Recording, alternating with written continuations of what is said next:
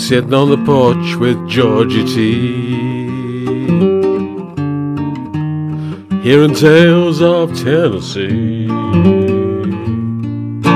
So, joining me today on Tales of Tennessee is a guy with a huge range of experience as artist manager, booker, promoter, as well as a talent finder.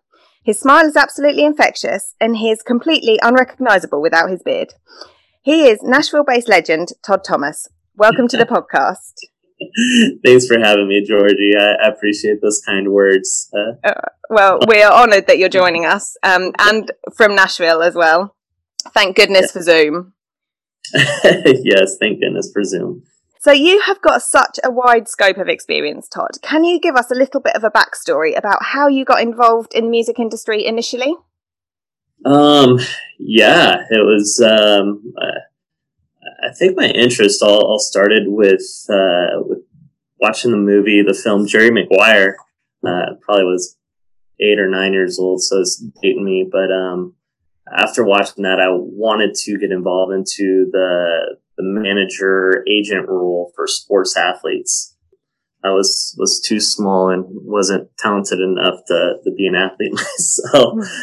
so that was kind of where I was heading and I was living out in Northern California, and my uncle actually is uh, partners in a booking agency for musicians. So I, I thought um, while I was going to college, that might be a nice transition to get my foot in the door, and that has since uh, brought me into the the music world, which I absolutely love. So I think somewhere down the line, I'll, I'd love to work with athletes, but uh, I'm working with music, which is my other passion. So, and through that process, able to find my wife and now have a kid. And uh, so my uncle owned a, a, boutique booking agency in Northern California. So we booked a lot of the, the lounge acts in Reno and Lake Tahoe. We had a couple of uh, national acts that we'd booked through uh, fairs and festivals, but primarily concentrated on the West Coast. And as my cousin and I kind of wanted to start onto the buying side, um, we took on some clubs and we got into the, the country realm of things. And so we started buying some national headliners on, on the country. And that's what really opened the doors to where, where I'm at right now. So when, how long have you lived in Nashville? When did you make the move from Northern California over to Tennessee? I want to say it was mid January 2012 when I, I moved out here. So close to nine years, yes. Oh, so so not that long, relatively speaking. No, not that long, but uh, yeah, I, I absolutely love it out here. And what kind of gave you the final nudge to make that move? Was it because of Christy, your wife, who is of course in American Young, or was it just because you were working with more and more country artists? Um, it's interesting. So my cousin and I came out here to Nashville. I think it was 2010. It was uh, Easter weekend fact is my the the night of my was my 27th birthday, April 5th, and we'd flown into Nashville. We are coming out here to meet with uh, William Morris and CAA, a couple other agencies, and we flew in that night. And somebody at the airport told us we had to go see uh, go to Rippy's, go have some of their barbecue, and so we, we went there, and the bartender said you have to go across the street to Tootsie's, the world famous honky tonk there and check out the band on the second floor. So we went back there and we are having our, our nice Nashville buzz. Uh, and there's this like amazing, amazing fiddle player that was playing there and, and great band that was performing and, uh, went up and tipped the, the fiddle player the play. I think it was Wagon Wheel at the, at the time as Old Crow Medicine Show version. I don't think Darius Rucker had his version out yet they played that, and then the singer came over and she goes, "Do you know who the the fiddle player is?" And we we didn't have any clue, but it was a girl named Christio from Bomshel, which ironically we just bought uh, five or six shows on Bomshel to come out west uh, the following month. And so Christy came over and introduced herself, and uh, she literally, after her set, she took us by the hands and uh, showed us up and down Broadway. And so when you get that like VIP uh, treatments of what Nashville's all about, and every bar we go in, everyone knew who Christy was, so she'd jump up on stage and take her fiddle out and play with them. We were just astonished at what was going on. And uh, that night, I was like, I'm, I'm going to marry this girl, mm-hmm. you know, uh, in my drunken state. But um, yeah, no, that's such a cool story, and she is when she plays the fiddle, she is absolutely captivating. I have no idea how musicians do it, and they're all just so unbelievably talented. So I can get I can get why you were why you were so captivated by her initially. So what were your what were your initial thoughts of Nashville? Sort of when you when you arrived from California, did you find it was a bit kind of more hillbilly or just another US town? No, it was. I mean, there's there's so much magic in Nashville, and, and even beyond the music. I, I think gone to Las Vegas a couple times prior to that, and you like you you fly over the casinos and you see all the lights and everything, and then go into the casinos and there's you know obviously the slot machines and all the entertainment that goes on for the families and stuff. But going into Nashville, you you hit Broadway and it just lights up, and then you hear the music coming out of every single uh, venue, and it is just so so captivating that um, you're just drawn in, and then you you see these artists, and every single one of these venues, these artists are amazing. So where you're going, like these people can be on on the radio, and and sure enough, most of them end up getting there. You know, Chris Janson got his start, Chris Young, and Christy, my wife. So many bands have started down on the honky tonks on Broadway, and then their national acts that you're hearing on the radio. So between that and then you, you have a little of the Tennessee moonshine or some of the whiskey, it's just adds to the Nashville buzz, you know. So, but then you get beyond that, and there's so much history from the Civil War, and there's a, a Southern charm about it, and just the people in general are some of the nicest people I've ever met maybe the worst drivers I've ever come in contact with, but the nicest people. And I, I think that's kind of the, what, what I fell in love with, with Nashville is, is the people, the music, and the weather is, is probably the most random thing about Nashville because some of the summers have been the most humid, hot summers. And then wintertime could be 60 degrees one day and could be snowing the next day. So yeah, there is. There's something special about Nashville. I absolutely agree, and I think, like you say, when you end up on Broadway and all of a sudden there's all of this live music coming from every single doorway, you just it's it's quite mind blowing. Obviously, you you went there and you were already working in the industry. Do you think you looked at it in a different light to somebody who was just going on holiday, or do you think you were still sort of drawn to the same things? I mean, I'm assuming that over the years you've you've been to the Country Music Museum and uh, Hall of Fame and the Johnny Cash Museum and all of those those attractions. Do you think you see it differently because you work in the industry? I, I think at first, our first visit, uh, it was definitely eyes wide open and just excited to be there as as an individual and and not even. I mean, our mission was to meet with some of the agencies there within the business, but I, I, think Nashville, that's what it does. It just takes you by the hand and it, it shows you around. You're going like, I, I love this city. But yeah, there's part of it, you know, the next, the Monday morning hangover and sitting there in a major agency and trying to have a conversation going, I'm never going to drink again. I'm not going to do this. And then Monday afternoon, you're back at honky tonks and you're drinking again, going, I love this town. you know? So it, it, does have a way of pulling you in, whether you're a, a tourist or you live here because I don't go downtown as often, especially during the, the pandemic, but there's there's times that the conventions come into town and you find yourself at, at Tootsie's or Losers or Winners at 2 a.m. You're going, how did I get back here?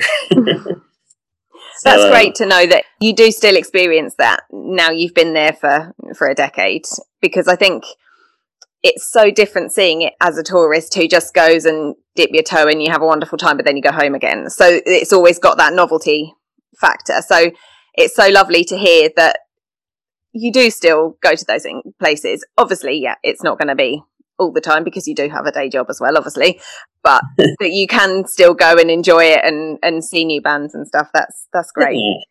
No, there is, there is something to be said too. I, I think, you know, working in music, you can just get so accustomed to it, it being part of your job. And there's moments that I have to be able to pull myself away from that and going, wait, I'm not listening to music as my passion anymore. It's becoming a job. And so those are the times that you go, I got to go back down on Broadway and just listen to it as these bands are working for tips and you come across somebody playing acoustic at one of the venues or you go in the Roberts and you just hear music and it just kind of revitalizes your energy and passion and you kind of find your muse all again once you go back down there. So it is something really important to just go back to that because the first time you're you're there, it, it never goes away. It just adds value to it because it, it has grown over the last nine years since I've been here, and the amount of people that are coming here on the weekends, and whether it's a bachelorette group or bachelor party or whatever's coming on into town, it's just magical just to see what music does to people, and, and that's my favorite part. Is uh being a wallflower, just watching the connection between um, the artists on stage and the people dancing and reacting on the floor and just seeing that muse go back and forth. Yeah. I think it is it is a very friendly and sort of safe feeling place. And uh, Natalie Cox was one of my other guests on the podcast, and and we were both saying, you know, we've both been there on our own, and you can just go into a bar and you can sit down and you just get immersed in the in the music and in the atmosphere. And actually, it's fine that you're sitting there on your own, and it's not it's not odd. It's don't get particularly creepy guys coming up or what have you. So I think it is it's that music the atmosphere that goes with the type of music that is played there as well and the fact that just everyone is there to have a good time um, oh, yeah. i think it's, it's it's a great place so so what does your what does your day job entail at the moment i mean i'm assuming that it's slightly different now than it was back in january 2020 yeah, every day is a new day for me. Um, during the pandemic, I've added some more responsibilities from not just managing a handful of artists um, in house here at Curb, but also doing some in house booking. I've added a director of promotion to MCC Curb Records, a new imprint that Mike Curb has launched. So that has uh, Jackson Michelson, American Young, and Tim Dugger.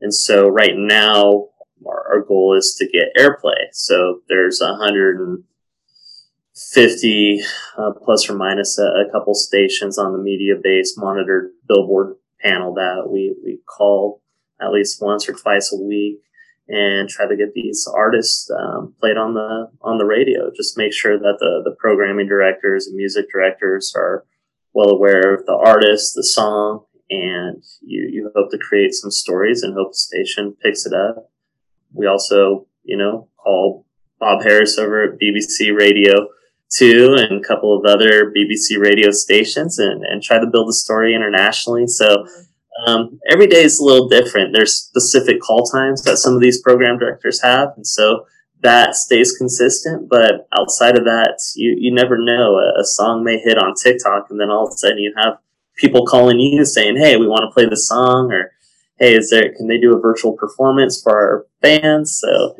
every day is a little different, but uh, in general, it's always revolving around around the song. That's what I'm. So we obviously we first heard Jackson when he came over to what was Dixie Fields in 2019, and he absolutely blew all of us away.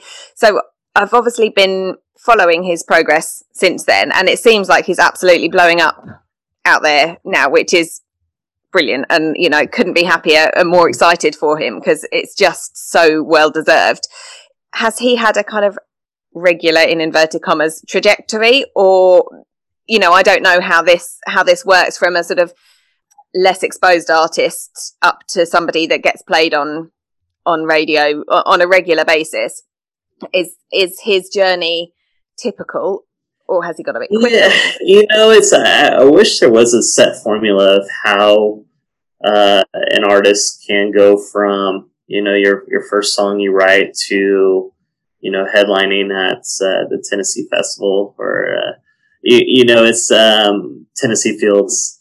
Um, I, I got to get used to that name. Me too. Me too. You're not the only one.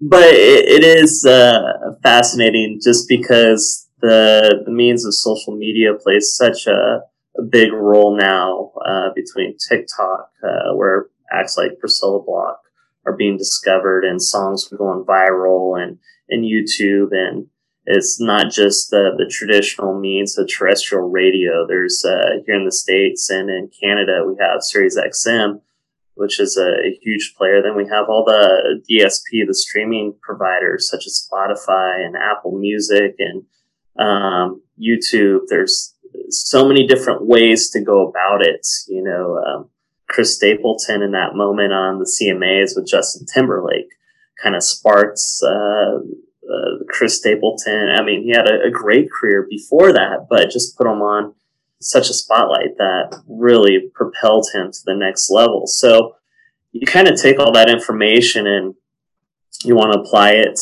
and uh, there's just so much and so many ways to go about it. But I, I think the one consistent thing that we can do as, as a manager and at a label is constantly put out music you know, consistently put out great music that represents the artist, really dig into what that brand entails. Who is this artist? What are they saying?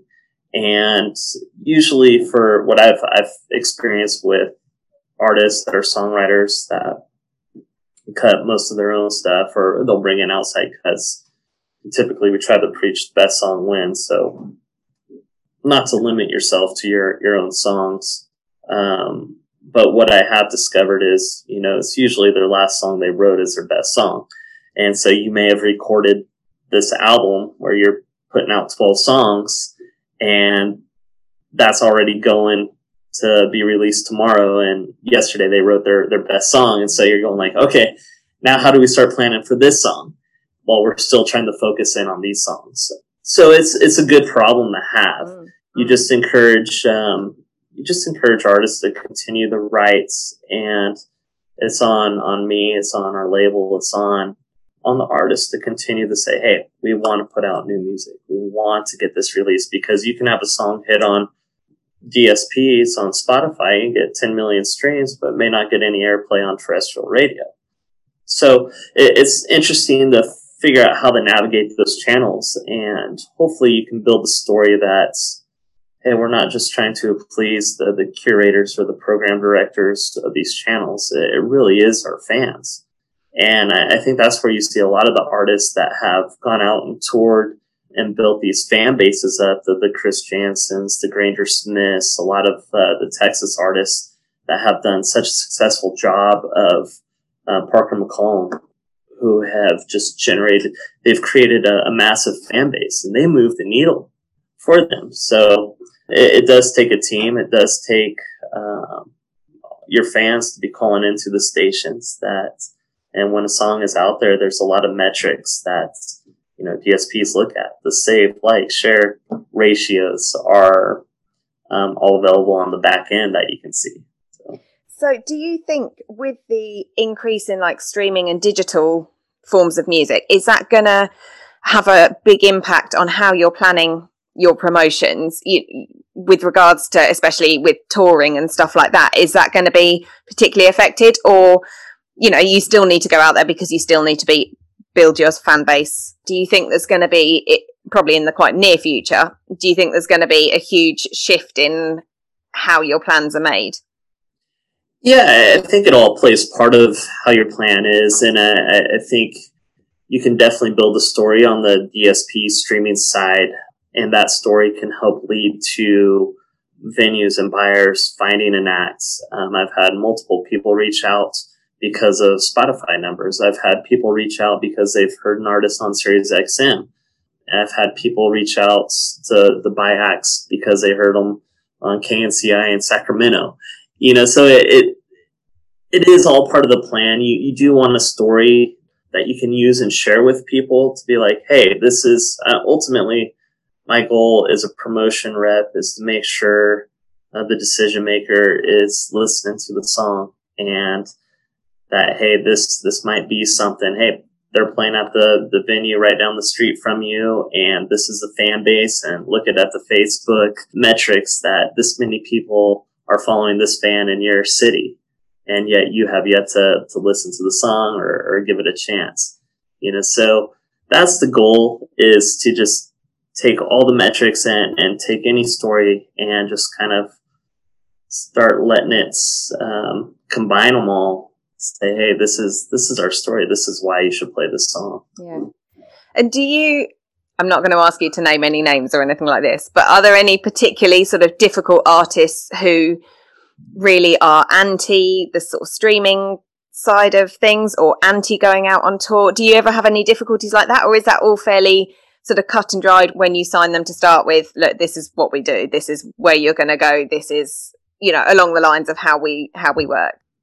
Um well I, I don't know if this answers your question but it i mean just like social media when you, you start comparing instagram followers from a, a new artist compared to a, a 90s artist and you go wow this new artist has 10 times the amount of followers than this 90s artist. Well the 90s they didn't have instagram they but they were playing in front of 20 30,000 people at these festivals and, and arena shows. So it, it's really difficult because it, it parlays into streaming world of some of these artists that have names and have value and can sell these hard tickets don't necessarily have the streaming numbers that uh, a brand new act who has been engaged on Spotify, who's launched their music on Spotify. So that is kind of a fascinating, um, just trying to distinguish between, okay, what these numbers don't tell the whole story.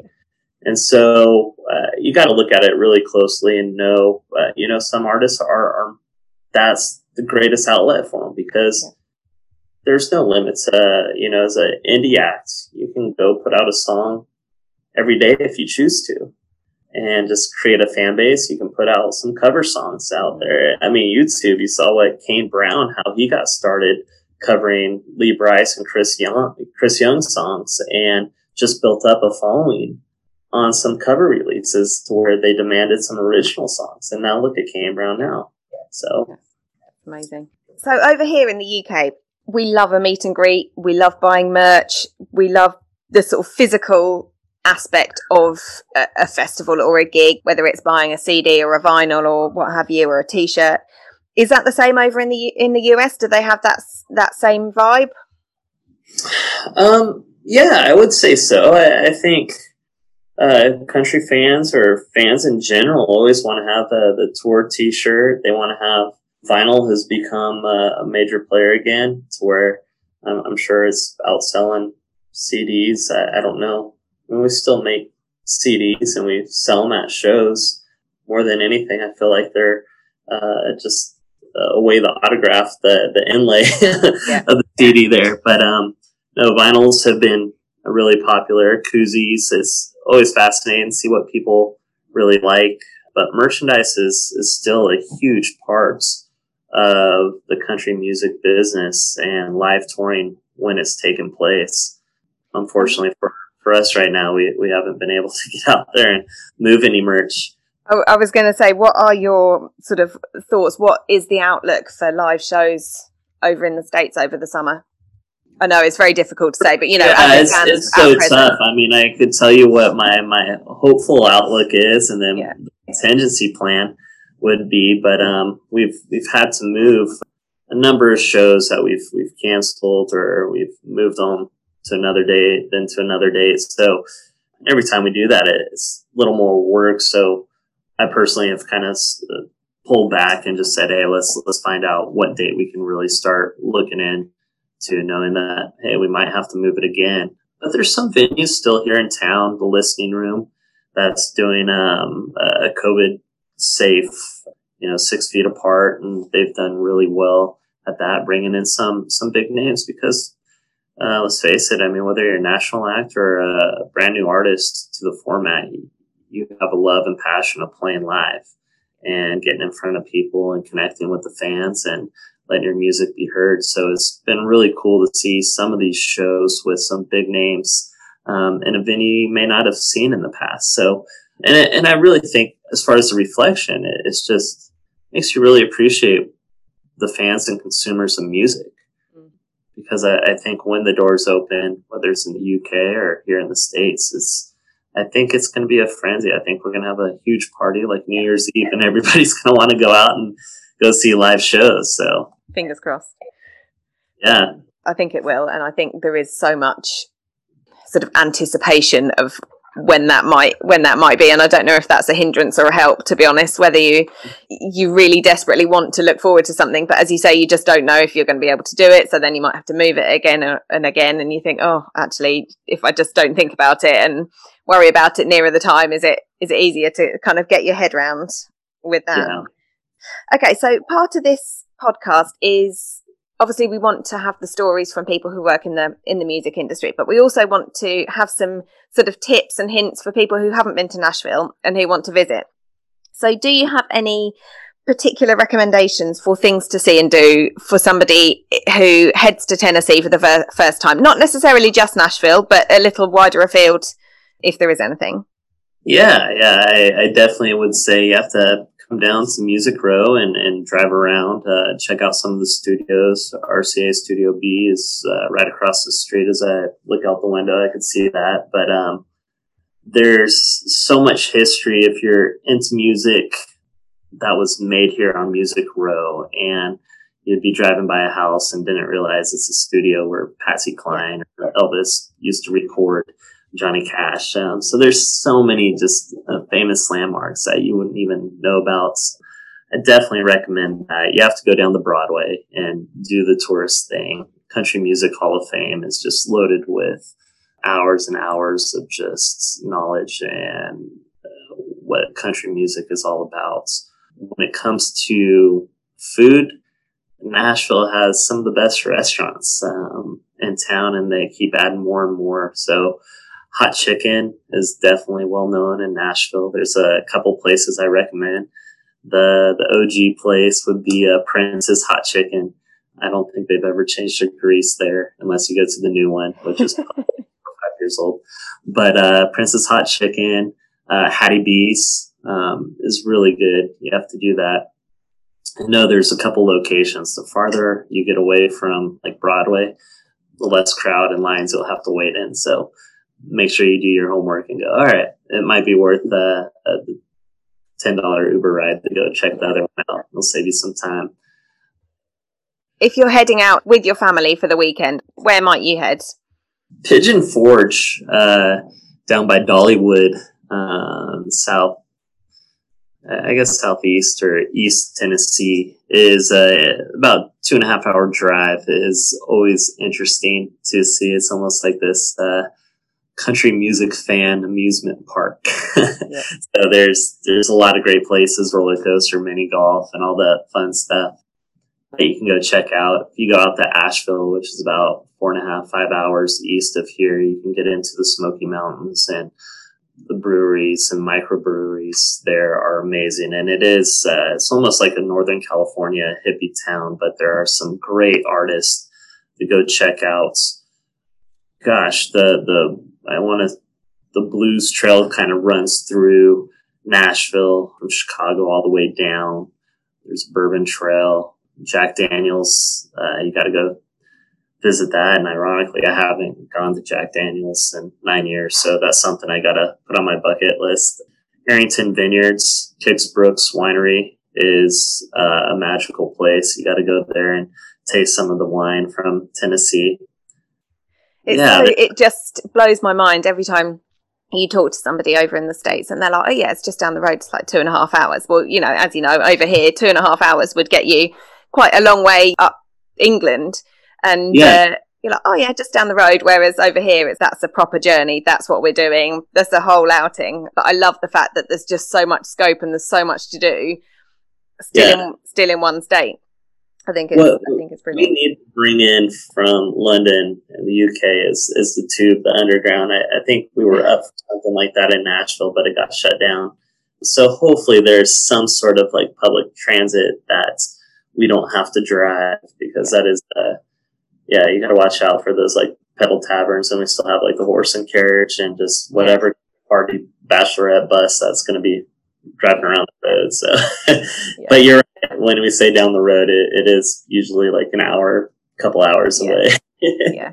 And what's it been like in Nashville and in Tennessee over the last year? Obviously, you've had just horrendous things to deal with because you've had the the tornado, you've obviously had the the pandemic, you've had the bombing, you've had riots. I mean, it all seems to have kicked off in in Nashville sort of over the last year, and I don't know if that's just because I'm sort of more attuned to it because it's a place of, of interest for me. Has it changed the atmosphere or is it just too difficult to tell because everything's so abnormal because of the pandemic anyway? Yeah, that's a, a great question. I mean, it's this last year, Nashville has definitely seen its fair share of, things coming through. The tornadoes are, are something you can never really plan for, you know, the, the natural disasters and devastated uh, lot of people, uh, including one of my colleagues' houses, was just taken down, and it was all right. But not everyone survived. I mean, you go a quarter mile outside our our house. Um, I'll never forget that that morning driving into work, and I, I took a right, went over Percy Priest Dam, and there was no damage. I got into work, and everyone's like, "Are you okay?" Because the tornado just went right by our house, and oh, wow. ended up back home, and just to the left of our house was flattened. You know, so we were very, very fortunate, but our, our neighbors weren't. And that was just, I, I think we, you, you kind of live in your, your comfort zone and you don't think about it until it happens to you or to someone close to you. And so that, that kind of started this whole year off and there, there's definitely been some challenges. And I, I think Nashville has done such a great job of you know, opening its doors and bringing tourists in and, and really has garnered a lot of attention over the last couple of years of what a great place and, and Tennessee as far as a great state it is. And so I, I think there is much more perspective. There's much more people tuning into Nashville now because it has such a, there's so much talent here. There's so many things to see. So, but yeah, we, we've just had our, fair share of bad luck. I, I absolutely have. We'll, we'll definitely rebound and the music will, will always keep us alive. And I, I think more than ever, that's what people can gravitate to anywhere in the world is just the music and positive message that it may send out. Um, yeah. it, it is something that just really helps us all here is, um, we've had Lee Brice here at Curb that released an album called Hey World. And that song, Hey World, is is such a beautifully written song. If you get a chance to listen to it, yeah. just kind of brings you the tears and, and perspective of, you know, how lucky and fortunate we are to, to be alive and get to do what we get to do. I think it is, it's so fascinating and amazing how artists and songwriters are able to communicate what everyone else is thinking. And there's obviously, there's Lee Brice but Luke Combs with Six Feet Apart. There's Mickey Guyton with Heaven Down Here and Black Like Me. Like they're so relatable, and you think, yes, that's that's what I mean. that's um that's how I'm feeling, and and they've got that talent to be able to put that down on paper and play it. And I just think that's absolutely absolutely awesome.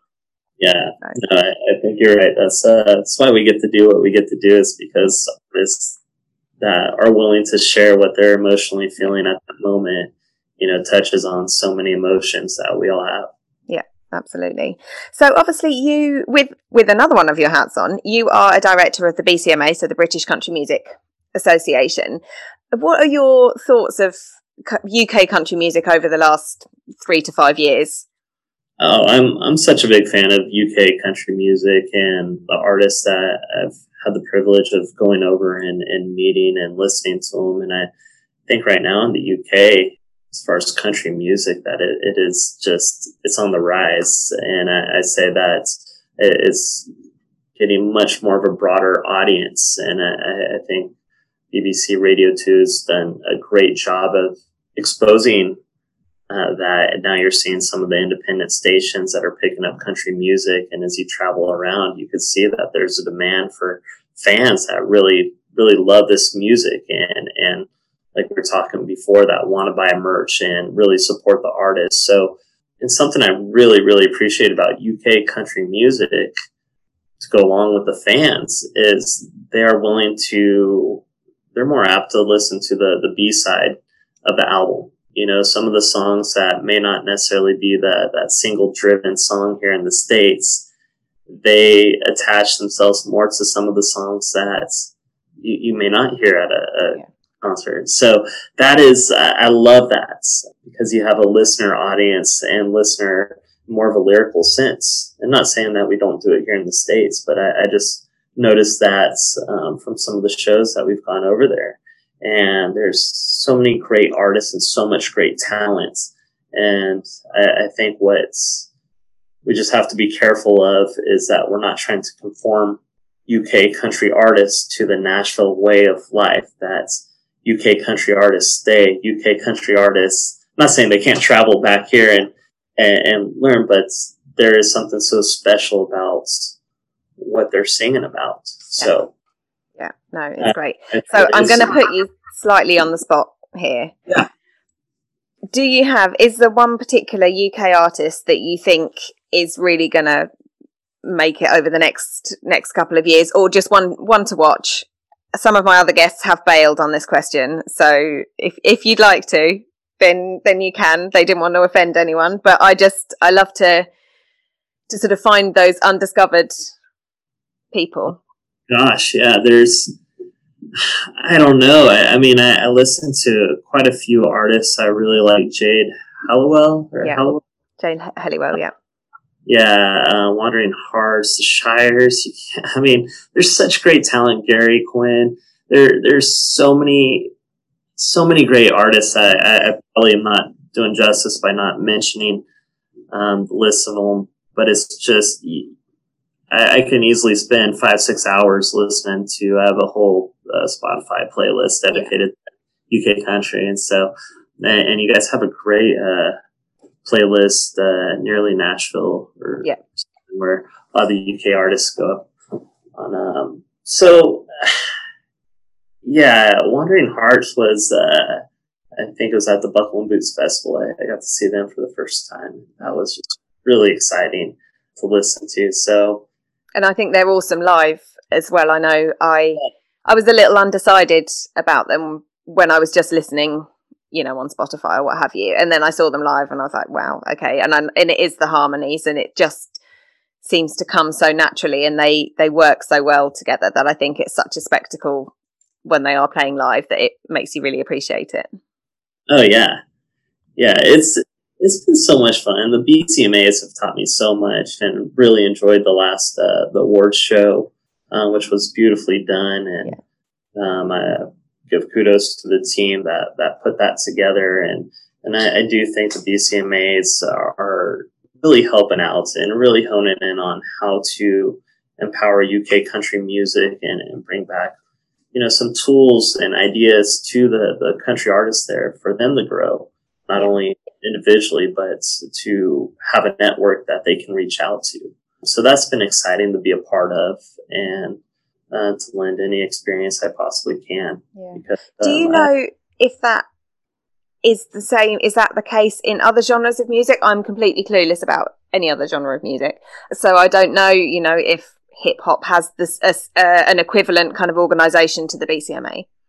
But I, I want to say there's some other outside, you know, outside of country. I, I think there's some there's associations that hmm. other genres have but I, I really, I mean, I just know country music for the most part, and it's just such a network of, of great individuals like yourself that you know are talent buyers. You have a festival, you really care about the artists and the lyrics, and you want to just lift these artists up to have a stage to perform so they can get heard. And uh, you see that throughout UK country artists when I go over there, and it's it's incredible because you can go to a festival, whether it's in Manchester or up in Millport in Scotland, you have other venue owners and festival owners all going there to support each other and to help out. And it's uh, not to say you don't get that here in the States, but it, it's much more, hey, let's work together and how do we grow these artists and help them out?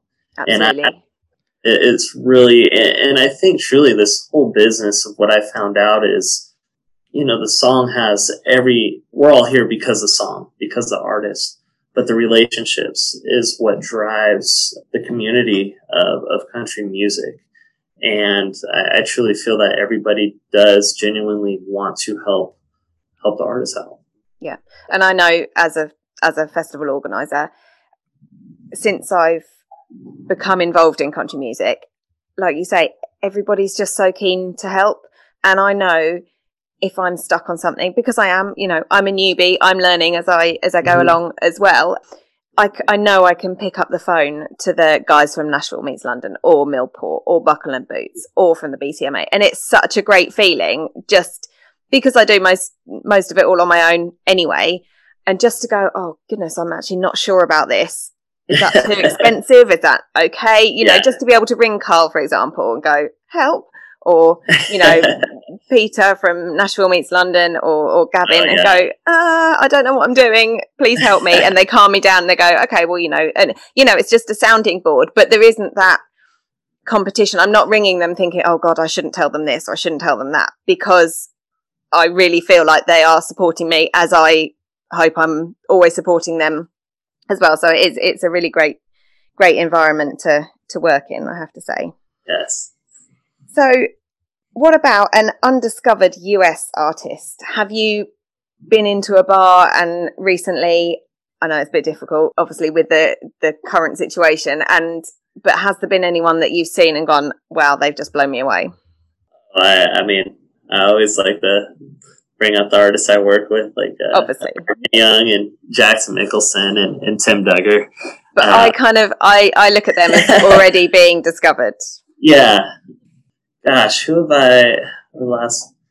I, really haven't gone out that much, no. so let's let's table that question, and I, I, will get back to you with somebody. Uh, there was uh, about a year and a half ago. I was really really love Parker McCollum. I, I love him now, but uh, before he was signed and he was um, doing some great things in Texas, he has a song called "The Hell of a Year" and "Misunderstood." That was wow, who this guy is incredible. And so it was somebody that's uh, you play at Exit/In every three months. So I'd make sure to get a ticket. But now he's he's definitely blown up, and I think he just had his first number one, probably going back for a second now. So yeah, good. Go with him yeah, then. And what uh, about your absolute go-to road trip country song? well, road trip country song, uh, yeah. Back Roads, Rodney Atkins, anything Lee Brice, She Ain't Right, Rumor, Woman Like You. This is a uh, playlist, Todd. Come on, we need one song. Oh, just one song. Just one song. Come on, you, are cruising Gosh, down an open road. The sun's shining. The windows down. Uh, it, it, changes every day. It depends on my mood or where we're driving. So I, I do like to do this. I'll tell you when I'm on the road and I'm driving if there's a particular artist that's from that from that area, I, I like to tune in just kind of because most of the artists usually write about what they, they grew up, and so that's what I like to. That's a great idea. So brilliant, great idea. Well, thank you so much for joining me, Todd. It's been an absolute pleasure as always. Really, really appreciate it, and um, yeah. looking forward to hopefully seeing you over here in the UK at some point over the yeah. next goodness knows how long.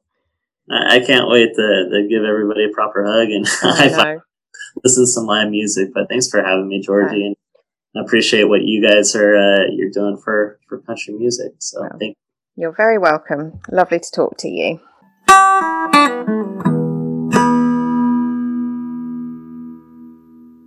So, as part of our now customary post edit show notes, I just want to recap all the recommendations that Todd has made for as and when we can visit Nashville again.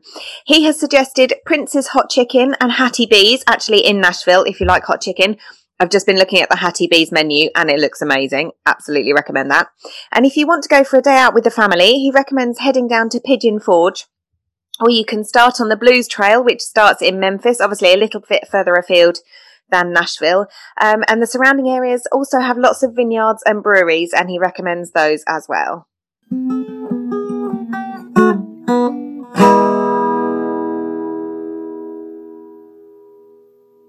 Thank you for listening to the Tales of Tennessee podcast with me, Georgie T. You can find the rest of our episodes on talesoftennessee.podbean.com and they will also be listed on the Tennessee Fields Festival website, which is tnfields.com. They'll also be linked to all of our social media at tnfieldsfest. Once again, a huge thank you to Archie, Bertie and Francis Ween for providing the jingles and assisting with editing. Sitting on the porch with Georgie T. Hearing tales of Tennessee.